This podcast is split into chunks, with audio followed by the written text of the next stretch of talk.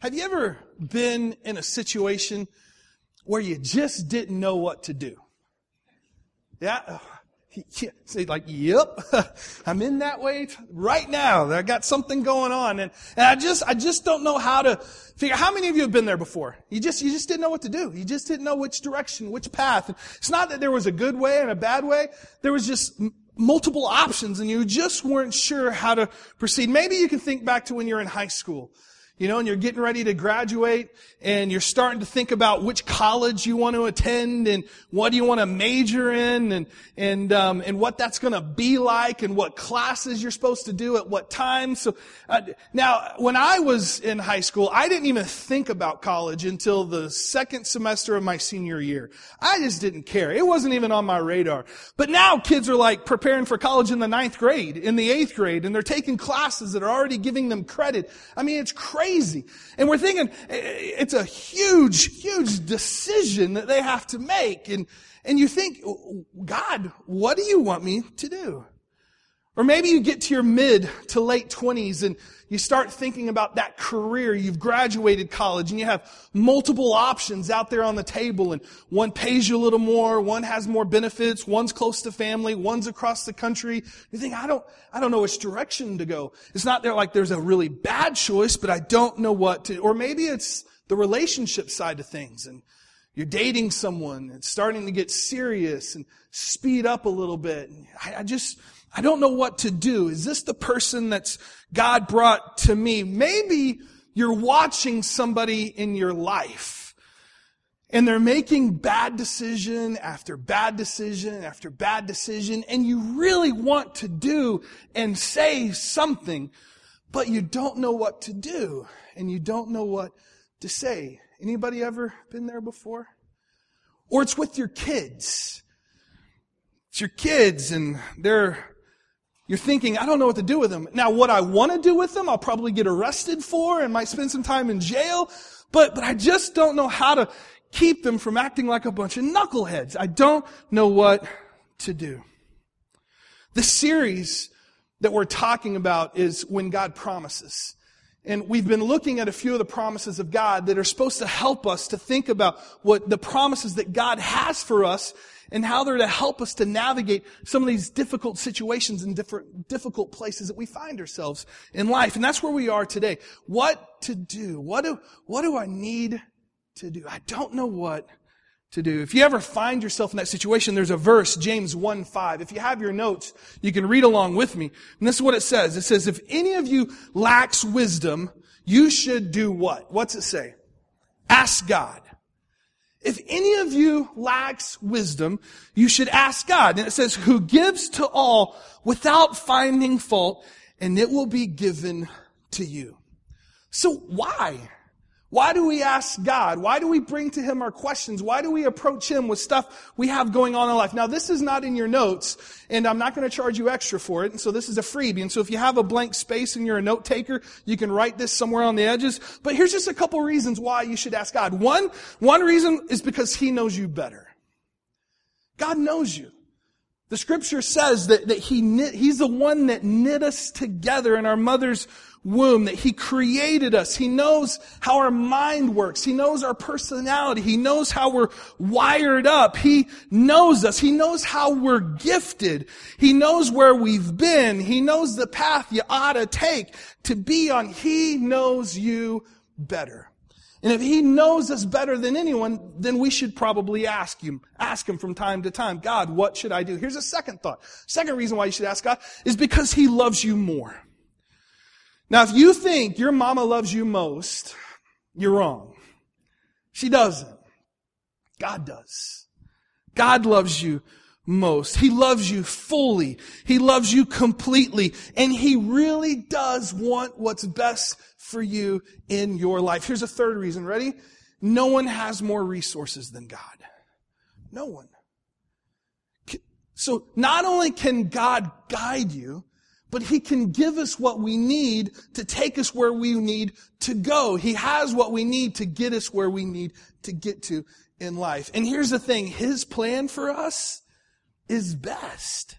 His plan is better than any plan that we can get. And so if we ask God, God, I need to know what to do, then maybe He will speak to us and He'll give us the answer. Now, if you're following along, now we're getting back to our outline. So pull out your outline. And the question is this, is so if God wants to speak to us, then how does He speak to us? How does God speak to us? I just have three quick ways that God speaks to us. One is He speaks to us through His Spirit. We call this, if you're a follower of Jesus, we call this the nudges of God, maybe, where His Holy Spirit speaking to us. And I know this sounds a little bit spooky, a little bit mystical, a little bit weird, you know, and you're thinking, so you're, you're hearing voices, Jared? I mean, are you like starting to hear things? And the answer is yes. Yes. That God speaks to us down deep inside in our hearts and in our minds. And it's a little bit of an art form to hear and to understand what God is trying to say. It takes a little bit of practice to understand and to know that it's God's voice.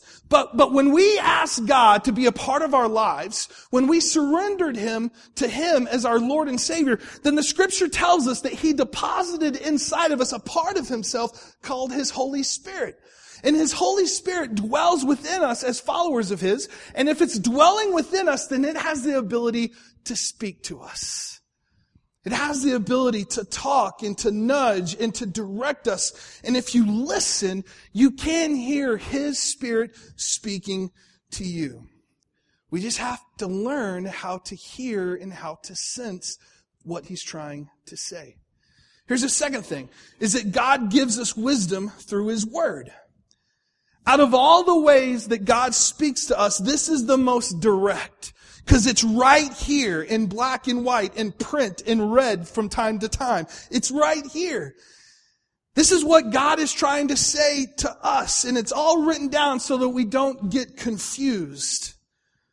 So that's why I, I, go back. You hear me say all the time as your pastor that you need to be getting into the Word of God. And it's not just so that you become great theologians and you understand the mysteries of God, but it's because God wants to speak to your life through this. And now I'm not talking about like the, the misuse of God's Word. Like how many of you have ever heard somebody say, well, you know, I just do the, the page turning style where I just randomly flip through the Bible and then I circle my finger and I ask God a question, I stick it down. I mean, that can get you in a whole lot of trouble. I had a friend in high school who, who said that he would do this from time to time. He just flipped through and yeah, I heard a joke once about a guy who was doing that. He had a big question in life. He was like, God, I need you to speak to me. And he flipped through and he found the passage. He put his finger down and, and it said, and Jesus, and Judas went and hung himself from a tree and he got a little bit freaked out. He's like, no, no, no, no. God can't really be saying that. And so he flipped a couple other pages and spun and stuck his finger down again. And the verse that he found said, and go and do likewise. And he started to really get freaked out. And so he did it a third time. And he said, and he went through and he did the flip and he did the push and it said, and what you're going to do, go and do quickly. And he threw his Bible across the room. He's like, no. And I'm not talking about that. I'm not talking about the misuse. I'm not talking about it just about learning what it has to say because you want to know the knowledge. But I'm talking about that this introduces us to the heart of God and to the will of God and to the love of God. And it, and it introduces us to who He is and what He wants to say to us in our lives. It gives us a framework that we think life through. And it gives us a filter that we filter questions and decisions and urgings and promptings through. It's what God is saying to his people. And he took so much care for it that he wrote it down and it survived thousands of years. Amen. Here's a third one. Are you ready? Is that God gives wisdom through his people. He speaks through his people. Now there's a lot of great verses in the scripture that talk about that there's wisdom in the counsel of many. But I'm talking about godly people, not knuckleheads, right? I, like, I don't want to go and ask somebody a question that's as dumb as me, right? I want to ask somebody who knows a little bit more. You know, when you think about those people that you need to ask, it's those, that the word wise comes up. You think, you know, this is a wise person. This is a person who represents the Spirit and the heart of God. This is a person that I can trust and I can believe in. It's, it's like I've, I've had high school students that, that I would question decisions they'd make and I'd say, hey, where did you come up with that? Why did you do something so ridiculous? And he said, well, I was thinking about it and I asked my friend. And I said, your friend's an idiot. Just like you. Why would you ask them about this huge, important decision in life? Ask somebody who's been there before. Ask somebody who's godly. Ask somebody who knows a little bit. Amen? It's just common sense, right? But we get it wrong sometimes. Look for people that pass the muster of their relationship with God. You say, that is the type of person, their prayer life, their heart life, the way they care about people. That's the type of person that I think might be wise and might be able to give me some advice about something really, really important. It's how God speaks. It's how, that's how God speaks to his people. Through his word, through his spirit, and through others. So, so what do we do? When we go to God, what are some things that we need to think about when you don't know what to do? And here's just four things for you as you're taking notes. And the first one is this, is make God your first option and not your last resort. Make God your first option and not your last resort. My son is at that age where he loves to play with water bottles. And, and, and he, he just loves any kind of, you know, Dasani water bottle. His favorite is a Gatorade bottle. If he finds a Gatorade, bottle, I don't know what it is about a Gatorade bottle. He loves to play with those things. And the thing is, is that when I give him one, what he doesn't know, and I don't want you to tell him because I don't want you to ruin his confidence. I mean, he's two years old. He needs a boost. What he doesn't know is that dad does the hard work before he gets the bottle. And so I'll crack the seal and it'll be empty because if it's not empty, it'll be everywhere because he just flings everything over his head. Um, but I do the hard work and I give him that bottle. And because I know he can't open it on his own. Now here's the thing, is that if Wesley gets that bottle before I do, that kid is so stubborn. He gets it from his mama. Cause it's not me. That kid, he will grab that bottle and he will grab that lid and his face will just turn beet red and he'll, uh, and if you try to grab it for him to help him, he's like, no, no. And he, he just won't let it go. The, the kid will get a death grip and he'll grab it into his chest and he'll just hold on to that thing, even though you're trying to help him. And he'll struggle and he'll fight and his face will get red and he'll get worn out. And then eventually he'll look at me and he'll go, peas, peas. And then I'll take the bottle and I'll crack the seal. I'll loosen it up a bit. Now he doesn't want me to take the lid off because that's his. He wants to be the one to actually get it off. But I'll hand it to him and he'll just so proud, just spin it off like, ah, peas, peas, daddy. Now it's kind of funny, but I'm not too different than my son. I know I blame Haley, but he probably really gets it from me. Because I remember when Haley and I got married and we were, um, we were starting to tackle this idea of paying off debt. You know, I brought some college debt and some credit card debt in our life and Haley brought a little bit of college debt and, and some credit card debt in her life. And unfortunately, we both had cars that we were making those really easy payments on, you know, that they talked us in. Well, then I just pursued when I went and bought my beautiful truck. And, um, and so we looked at this mess and we were like, you know what? We need to fix this. We need to pay this off. And so I just said, hey, well, let's start paying it off. And every time we'd get a little extra in our paycheck, I would throw a chunk at this credit card and then I'd throw a chunk at this truck and then I would throw it at this and I'd throw it at that. But the problem was is that I wasn't really working a plan. I wasn't really figuring it out. I really wasn't achieving much success because I was just doing it the random way that Jared wanted to do it, not a better way, a proven way that someone has had success doing it. And so when we moved out here, we still had quite a bit of debt in our life. And I thought, and we were still trying to pay off debt, but we wanted to buy a house. And so we bought a house that was empty and we had no furniture. And so we went to Ashley Furniture Store and we like, hey, it's, you know, monthly payments, same as cash. And so we bought a new table and a new furniture and, you know, and, and so not only did we not pay off debt, we added more debt to our, now is that a good plan or what? Yeah. And then we looked at this and I pulled out the numbers and I said, babe, I think we're going in the wrong direction. What are we going to do? And somebody introduced us to Financial Peace University that I had been avoiding quite a bit in life. So I don't want to do that Dave Ramsey plan. But the thing about the Dave Ramsey plan was it was actual plan. And if you work the plan, the plan works. Here's the thing, is that I was following the advice of somebody when I was doing on my own that had never done it before and had made bad choices. But when I started asking somebody, Dave Ramsey, how do you do this? And learning and listening to the advice that he gave, we have paid off a lot of debt in our lives. A lot. But I had to ask somebody. I had to figure it out, not by my own strength, my own wisdom, but by somebody who had been there before. And that's how we are with God sometimes. Sometimes we get to a big decision in life and we just start plowing through. And we just start making up our own choices and our own decisions and we just try to use our own wisdom to figure it out. And then eventually we kind of wise up when we figure out, you know, all I've done is just made a huge mess. Anybody ever made a huge mess in their life by doing their life their own way? It's okay to confess it. Now, don't tap on your spouse's shoulder and say, come on, Karen, that's not sweet. That's not nice. Yes. And then I look at God and I say, God, help me fix this. But what if, what if I would have came to God first? Instead of saying, God, clean up my mess, give me wisdom to do it the right way the first time. Does that make sense? The scripture, Proverbs 3, 5, and 6, that's in your notes. I want you to pull it out. It says, trust in the Lord with what? What's it say? all your heart. You might need to circle those words.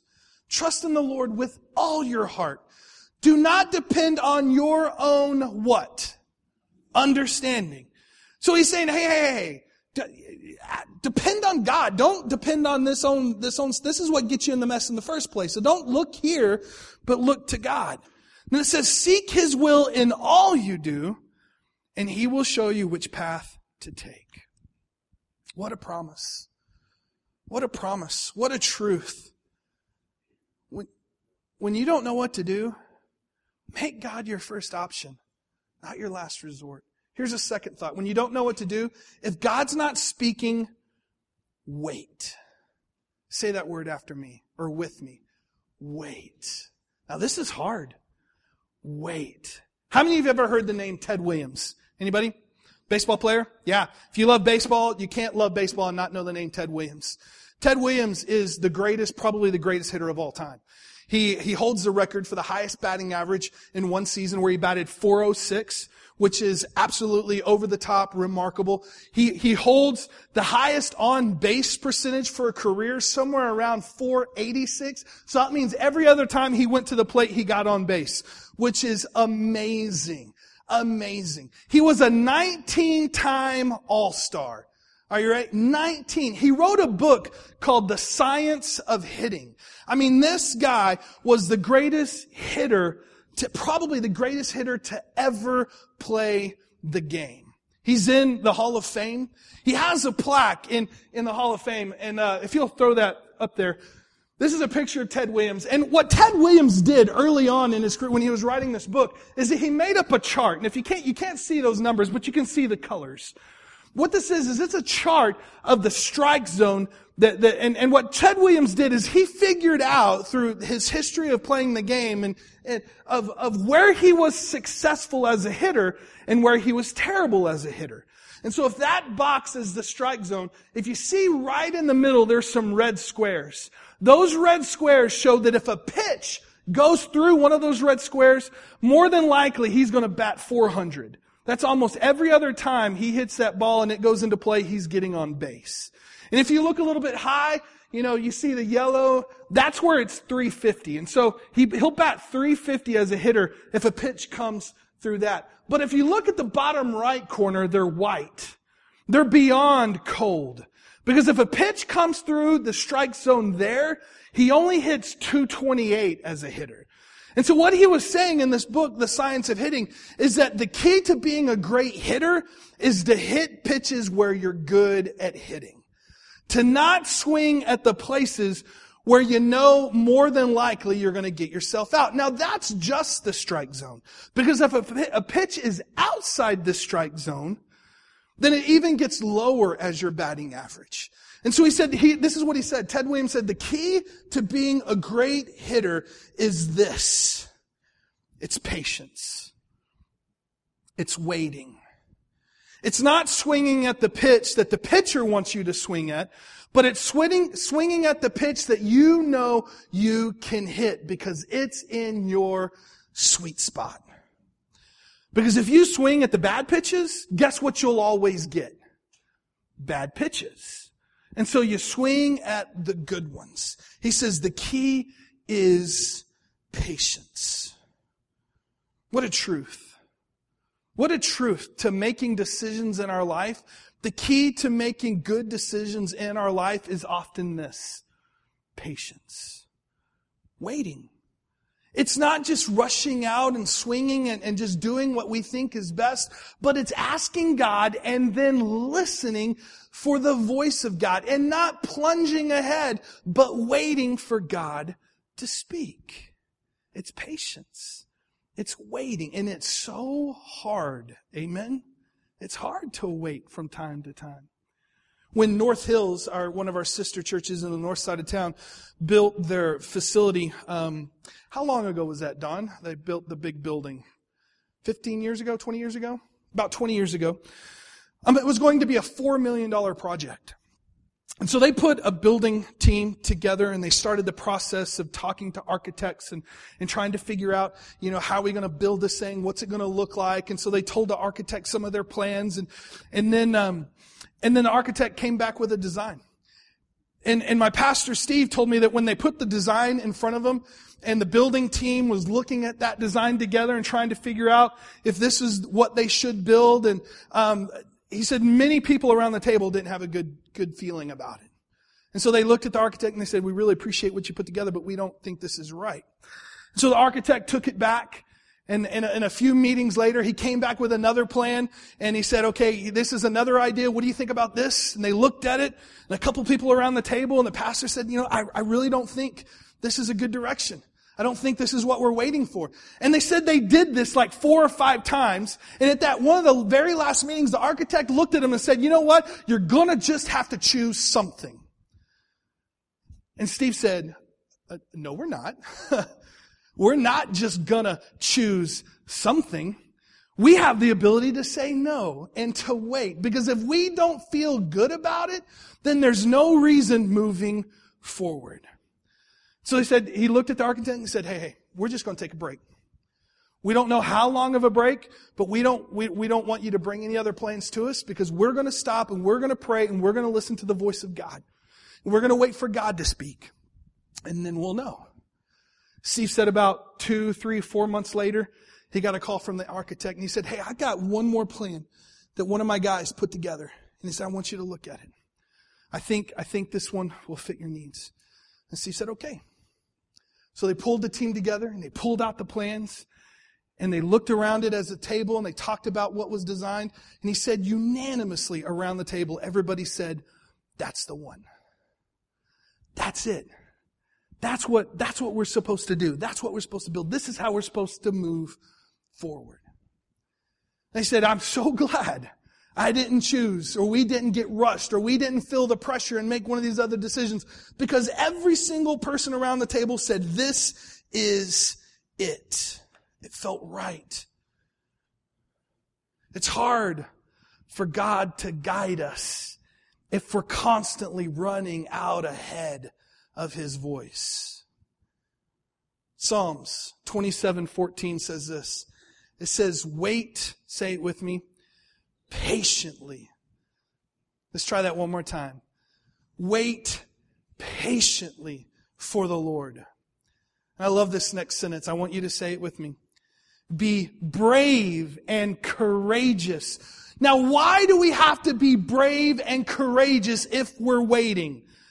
Because truthfully, sometimes waiting is the scariest action. We want to press on. We want to move. We want to do. We want to get our hands busy just going. And sometimes we just have to wait patiently. Wait. Don't get out in front of me, guys. Is what the Lord's saying. Don't just rush off and get your hands busy doing stuff. Wait on me. Be strong. Be courageous. Don't get out in front of me. Wait. Yes, he says, wait patiently for the Lord. Here's a third thought. Are you ready? Remember, God doesn't evaluate decisions the same way we do. God doesn't evaluate decisions the same way we do. You know what? It is a good thing having people around us that don't think or lead the way or process things exactly the way we do.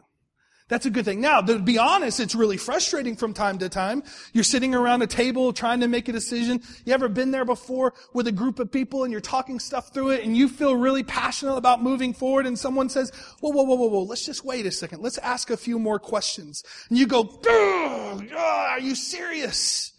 Or somebody around the table says, hey, I think we're ready to move forward. And you're like, whoa, whoa, whoa, I've got a few more thoughts about this. Let's just keep processing a little bit. Let's not rush. Or, or somebody just out of the blue, you know, starts questioning a decision that's made. Not because they just want to question you, but because they have a really good thought about it. Now that type of stuff really drives you crazy from time to time. But it's really good stuff. Because we need people around us that don't always think and evaluate and process things exactly the way we do. Dave Ramsey likes to say if everybody around the table thinks and acts exactly the same, there's a lot of people completely unnecessary. Right?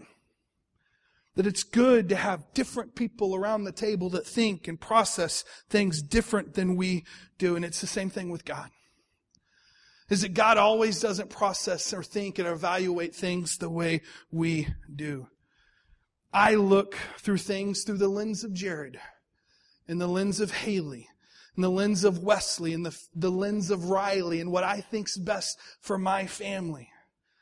And God says, well, Jared, I look things through the lens of me and the church and your community and your neighbors. I, he doesn't always, we don't always think things through exactly the way God does.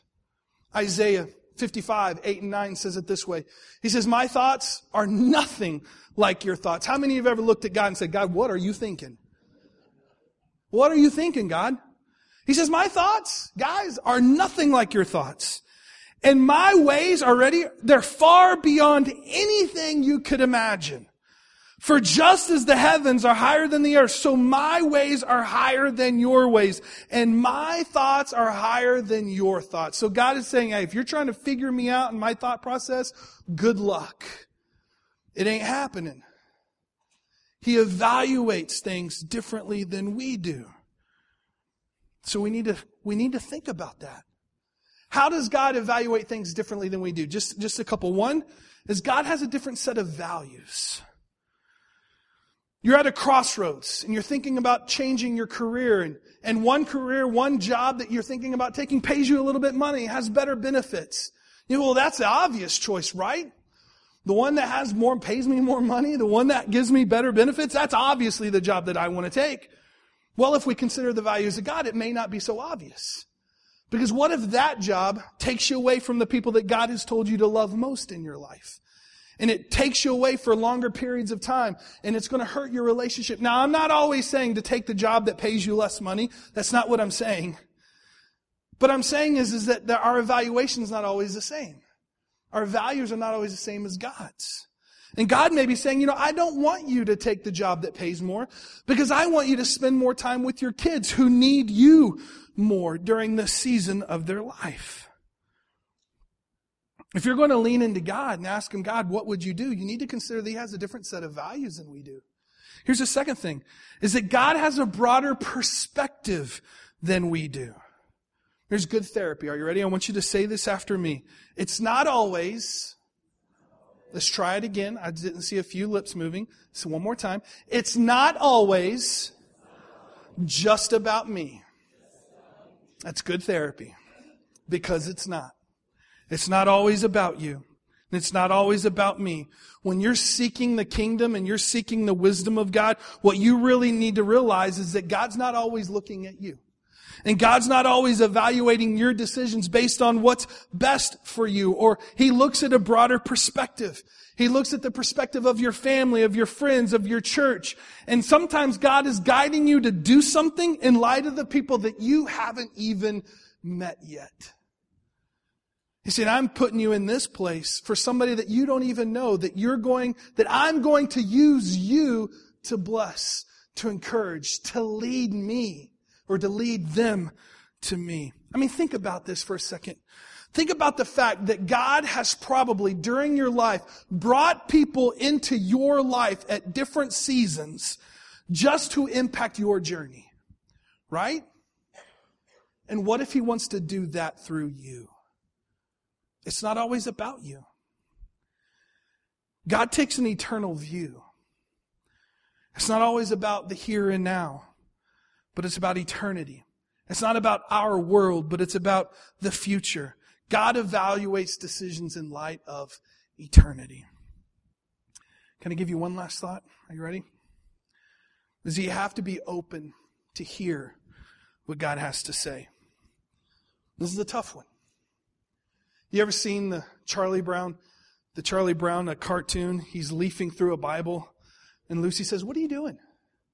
He says, "I'm trying to find a verse that that supports my preconceived idea."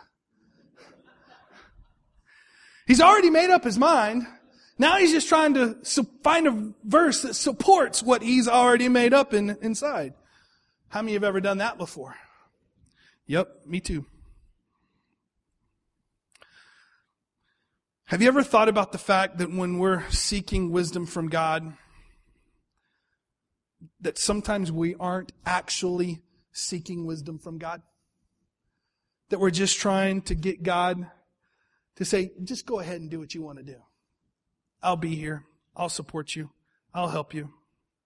Listen, it doesn't matter what God has to say if we're not listening and if we're not willing to be obedient. You see, sometimes what God tells us to do, get this, is hard. It's not easy. It's difficult. We say, God, you want me to do what? You want me to apologize to who? Well, I didn't do anything wrong. You want me to make amends with, are you serious, God? They're the ones that wronged me. You want me to go to them? I didn't do anything. You want me to, what? You want me to slow down? God, I'm busy. I got stuff to do. I've got to, I got to get on. I got kids to take care of. I got a church to lead. I got stuff. You want me to, no. There's no slowing down. But God, I, I'm doing this for you. I haven't done anything wrong. You want me to do what? Isaiah 55 3 says this. I want you to read the bold part with me. It says, Come to me with your ears wide open. Come to me. Come to me. Actually listening. Come to me. Listen, the verse says, and you will find life. Jeremiah 29 13 says, You will seek me and find me when you seek me with all your what? Heart. With all your heart. See, often it's not wisdom we need. It's courage. It's courage to do what he's telling us to do, to truly listen. You see, some of us, some of us know the right thing to do, the God thing to do. The problem is, it's just the hard thing to do. We're saying, God, I don't want to do that. That's too hard. It's too hard. You have to be open to hear and to do what God says. Sometimes we just say, you know what, God, I just want to feel better. I just want to feel better. Come along with me. Help me through this. I just want you to do what I'm doing, God. I don't, I really don't want a different path. I don't want a different plan. I just want you to support what I'm trying to do, God. Some of us are, are seeking for wisdom from people that we don't need to be talking to. And we're just wanting them to confirm the decisions that we've already made. And some of us need to say, you know what? I need right counsel from godly people. Scripture says this if you lack wisdom, you should ask God. And then do what he tells you. I'm adding that. And then do what he tells you. This morning, as we close, I just want everyone to bow their head and close their eyes just for a moment. worship team come up and help us get ready to, to sing. The question I have for you this morning is simple. How many of you would be honest to say this morning, you know, Jared, I could use some wisdom right now? If that's you, I just want you to slip up your hand and just say, Yep, I got something going on. I've got a decision to make. I have something happening in my family. And God, I need your help. How many of you would say, you know what, I've been trying to navigate my own stuff in life and I've made a mess. And I just want to back up and I want God to help me, to help me through this. And not only to help me through the mess that I've made, but give me a clear path moving forward. I don't want to keep doing the same stuff and finding myself in the same place. God, help me.